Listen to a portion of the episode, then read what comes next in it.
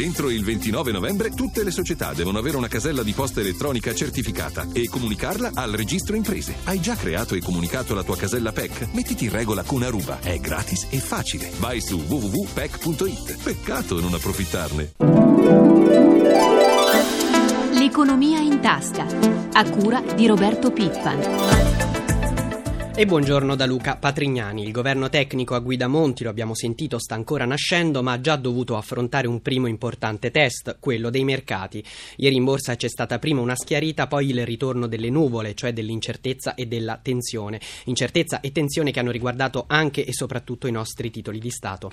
Ma entriamo nei dettagli con Giancarlo Zanella dalla nostra redazione di Milano. Buongiorno. Sì, buongiorno. Allora, come hanno chiuso ieri le borse? Ieri le borse europee hanno chiuso in calo, la peggiore Madrid ha perso il 2,15%. 15%, ma anche Francoforte e Parigi hanno perso più di un punto, Londra ha limitato le perdite allo 0,47%, Milano il Fuzzi Mib ha ceduto l'1,99%. Facciamo un punto anche sulla situazione dei nostri titoli di Stato, anche alla luce dei risultati dell'asta di ieri mattina. Sì, ieri mattina asta di BTP a 5 anni, assegnati 3 miliardi di euro, l'asta è andata bene ma non tanto per quanto riguarda i rendimenti, tant'è rendimenti a 5 anni a 6,29% non accadeva eh, dal 97 e questo ha avuto riflessi anche per quanto riguarda la differenza di rendimento, cioè lo spread tra i nostri titoli di Stato e i Bund tedeschi che fanno da riferimento, erano partite bene, 446 96 punti, poi è risalita e ha chiuso a 492 punti, ma le tensioni si sono notate anche sui titoli di Stato spagnoli che sono eh, tornati a salire a 432 punti rispetto ai Bund e anche le obbligazioni del Tesoro francesi sono eh, salite ai livelli sostanzialmente ai livelli, vicini ai livelli massimi da quando c'è l'euro a 164 punti base. E di questo continueremo a parlare. Intanto un flash sulle prime indicazioni che arrivano questa mattina dai mercati asiatici. Sì, in Asia, nonostante le buone indicazioni dell'economia giapponese che dopo un anno esce dalla recessione con un aumento dell'1,5% nel terzo trimestre, Tokyo ha chiuso in calo poco fa perdendo lo 0,72%, Hong Kong sta cedendo intorno a un punto, mentre Shanghai è sostanzialmente in parità. Le previsioni per l'apertura di questa mattina dei mercati europei ancora eh, per debolezze, anche Milano eh, dovrebbe aprire con un segno negativo. Grazie a Giancarlo Zanella dalla redazione di Milano. Ci ha raggiunti l'economista Mario De Aglio, professore all'Università di Torino. Buongiorno professore. Allora, lo abbiamo sentito, l'effetto Monti sui mercati sembra essersi già affievolito ieri. Questo cosa vuol dire? Gli operatori volevano tempi più rapidi, i mercati non firmano assegni in bianco, in bianco. cosa succede? Ma secondo me succede una cosa che è stata largamente sottovalutata. Ieri l'Ox ha diffuso il suo super indice che mostra netti cali per tutti i paesi avanzati. Eh, L'Italia è uno dei cali maggiori, ma non siamo sicuramente gli unici. Quindi il mercato di sottofondo sconta tutto questo. In più in Italia sconta non tanto l'effetto Monti ma le difficoltà che Monti incontra, quindi chi sperava in un uh, esecutivo fatto in 24 ore eh, si trova ad avere tempi più lunghi e quindi eh, lo spread sale. E proprio su questo, oggi pomeriggio il Premier designato Monti incontrerà le parti sociali, cioè imprese e sindacati. Ieri la Presidente di Confindustria Emma Marcegaglia ha dato un segnale di apertura nei confronti del governo tecnico. La sua agenda è l'agenda di Confindustria, ha detto Marcegaglia, aggiungendo che ora tutti i partiti devono abbassare i toni e collaborare perché o si salva l'Italia o non si salva nessuno. Ma quali sono le aspettative degli industriali? Professore, sentiamo assieme la testimonianza di Franco Grisam, imprenditore di Assovetro, una delle associazioni di categoria di Confindustria industria e poi la commentiamo. Per quel che riguarda il mercato interno, credo che il principale obiettivo del governo, del nuovo governo, dovrà essere di dare fiducia alle persone. Le persone sono frastornate di quello che sta succedendo e non sanno bene che cosa li aspetta dietro l'angolo. Credo che una sicurezza di quello che si sta facendo, un approccio serio, le cose che si devono fare si fanno e bisogna dirle tutte, bisogna dirle con chiarezza, avrebbe quella tranquillità alle persone che serve per andare avanti sui consumi consumi che siano soddisfacenti. Dunque, professore, lei in generale come prevede saranno i rapporti di questo governo tecnico con le parti sociali? Ma direi dovrebbero essere molto collaborativi. Eh, credo che la Presidente di Confindustria chiederà soprattutto eh, sgravi fiscali mirati per gli investimenti e poi una riduzione dei costi della burocrazia. Guardi che la burocrazia alle imprese costa oggi un 1-2% del fatturato, gli altri paesi costa quasi niente, troviamo con uh, questa situazione. Per quanto riguarda il mondo del lavoro, credo che il discorso verrà eh, eh, improntato a criteri più ampi degli attuali. Ho visto che il Presidente del Consiglio incaricato oggi vede anche, oltre alle parti sociali, i giovani, cioè quelli che sono esclusi dalle rappresentanze formali. E nell'incontro di oggi con le parti sociali si delineeranno anche i primi dettagli sulle possibili misure economiche che Monti sarà chiamato a realizzare. Chiaramente imprese e sindacati daranno le loro priorità e anche i loro paletti. Ad esempio, ieri la leader della CGL Camusso ha spiegato che a suo parere per prima cosa deve essere realizzata una patrimoniale sulle grandi ricchezze.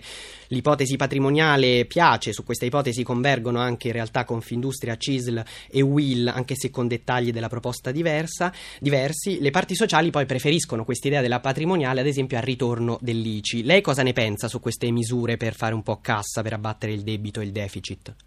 Eh, ma io penso che al di là del nome si può chiamare patrimoniale o invece magari imposta sul possesso di determinati beni, che, perché per la patrimoniale è molto complicata da fare molto complicata e non sempre efficiente come imposta, cioè non sempre porta a casa quello che dovrebbe portare a casa.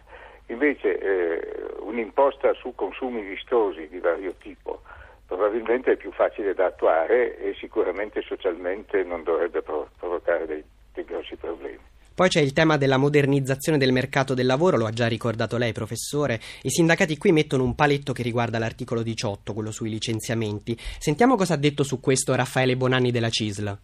Sui licenziamenti non credo, spero, non credo che si discuterà perché quello è un problema ideologico, perché oggi non è proprio il caso, perché stanno licenziando a tutto spiano, fanno delle delocalizzazioni, chiudono le aziende, quindi che segno è, che, che messaggio è? Già si licenzia, dobbiamo licenziare di più, non mi pare.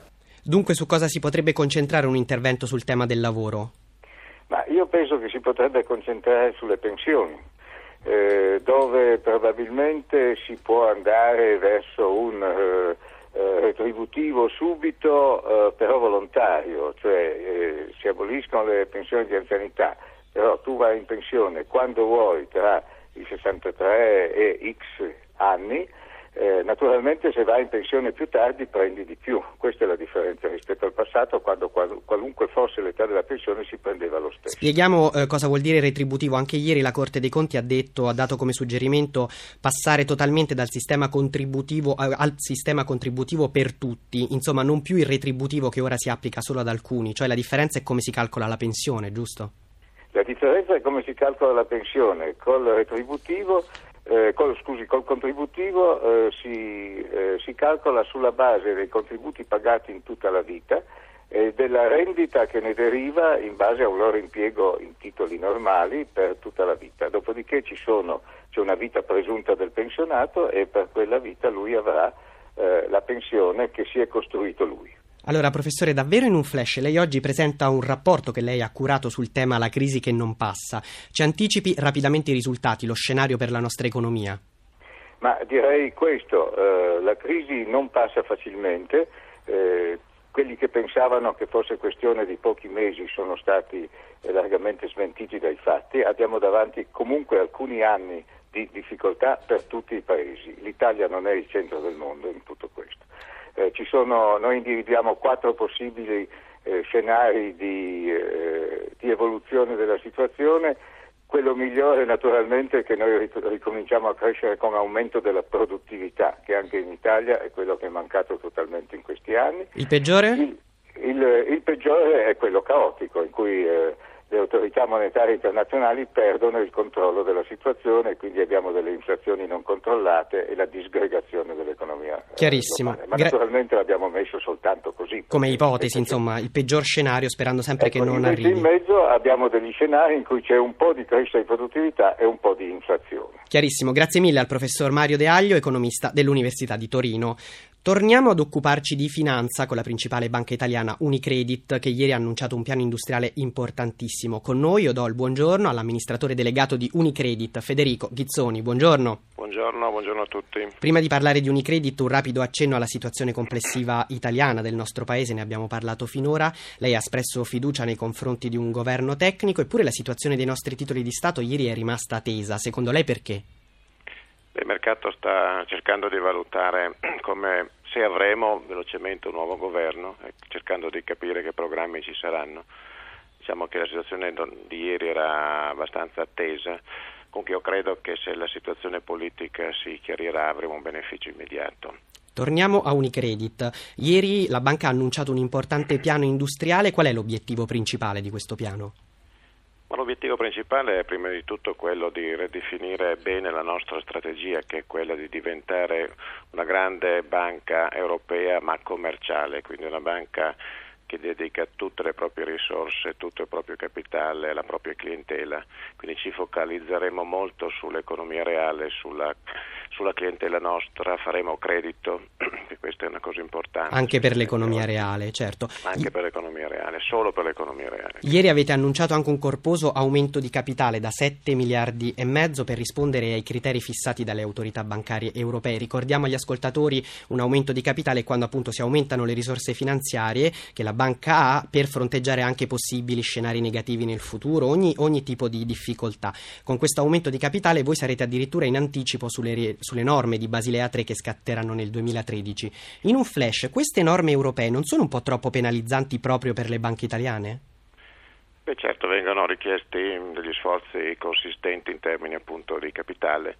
D'altro canto le regole ci sono, non è mia consuetudine lamentarmi, dobbiamo applicarle, dobbiamo aderire, certamente non, è, non, sono favorevoli a banche come quelle italiane che puntano solo ed esclusivamente sul finanziamento all'economia reale. Alle famiglie e alle imprese. Alle Un ultimo flash, ieri avete annunciato anche una riduzione pesante dell'organico, 5.200 posti di lavoro in meno. Non avete timore di un aumento della tensione con i sindacati? Bonanni per esempio della CISLA vi ha chiesto di fare un passo indietro. Sì, in realtà buona parte di questi mh, numeri sono già compresi nel piano che abbiamo firmato un anno fa quindi in realtà parliamo di una cifra penso dimezzata. Comunque abbiamo già iniziato alcuni colloqui con i sindacati, noi siamo ampiamente disponibili a seguire la logica già seguita nel passato, quindi di collaborare per una soluzione che sia nel rispetto di tutti, soprattutto dei nostri colleghi. Grazie mille allora all'amministratore delegato di Unicredit, Ghizzoni, grazie per essere stato con noi. Grazie, buona giornata. 7.51 minuti e 47 secondi, ora parliamo di lotta all'evasione fiscale. Con noi c'è la persona che meglio di chiunque altro può aiutarci a fare il punto su questo tema, il nostro ospite, il direttore generale dell'Agenzia delle Entrate, Attilio Befera. Buongiorno. Buongiorno, buongiorno a tutti. Il 2010 è stato molto positivo sul fronte del recupero dell'evasione fiscale. Come sta andando il 2011? Quali sono gli ultimi dati disponibili sul fronte del numero dei controlli e delle cifre recuperate finora all'evasione?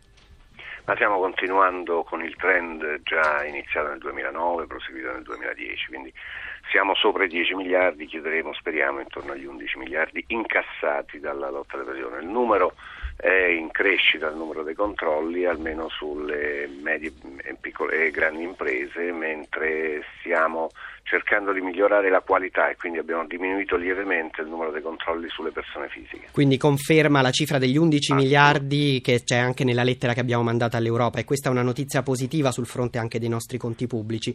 Un'altra notizia riguarda il redditometro, quel meccanismo che compara i redditi dichiarati con i consumi e le spese dei contribuenti per evidenziare eventuali irregolarità. Che novità è in arrivo su questo fronte? Mi pare già da domani. Sì, abbiamo messo a disposizione, stiamo mettendo a disposizione il software per la fase sperimentale. Noi vogliamo che questo strumento, uno strumento molto delicato, anche se è anche molto importante, sia comunque collaudato attraverso incontri e sperimentazioni con le associazioni di categoria. Il redditometro è uno strumento importantissimo, specialmente eh, a seguito della nuova, ehm, dell'introduzione nell'ultima manovra della possibilità di utilizzare ai fini del redditometro anche le movimentazioni finanziarie. Quindi è uno strumento che da un lato controlla il reddito dichiarato con le spese, ma abbina a queste anche la movimentazione finanziaria. Quindi se ho capito bene, da domani sul sito si potranno fare dei controlli autonomamente per capire se più o meno si è in regola con questo strumento. No, no, domani siamo in una fase Di sperimentale, testa. quindi lo faremo soltanto con le associazioni di categoria. Appena superata questa fase, contiamo di farlo in febbraio, lo metteremo a disposizione. Un ultimo flash, dottor Befera. Spesso venite accusati, ma non tanto l'agenzia o non solo l'agenzia delle entrate, anche Equitalia, di accanirvi solo su chi le tasse le paga già e non colpire chi non le paga. Eh, lei spesso risponde c'è anche un problema di cultura da cambiare. Come reagisce a queste crisi? A queste, scusi, a queste critiche?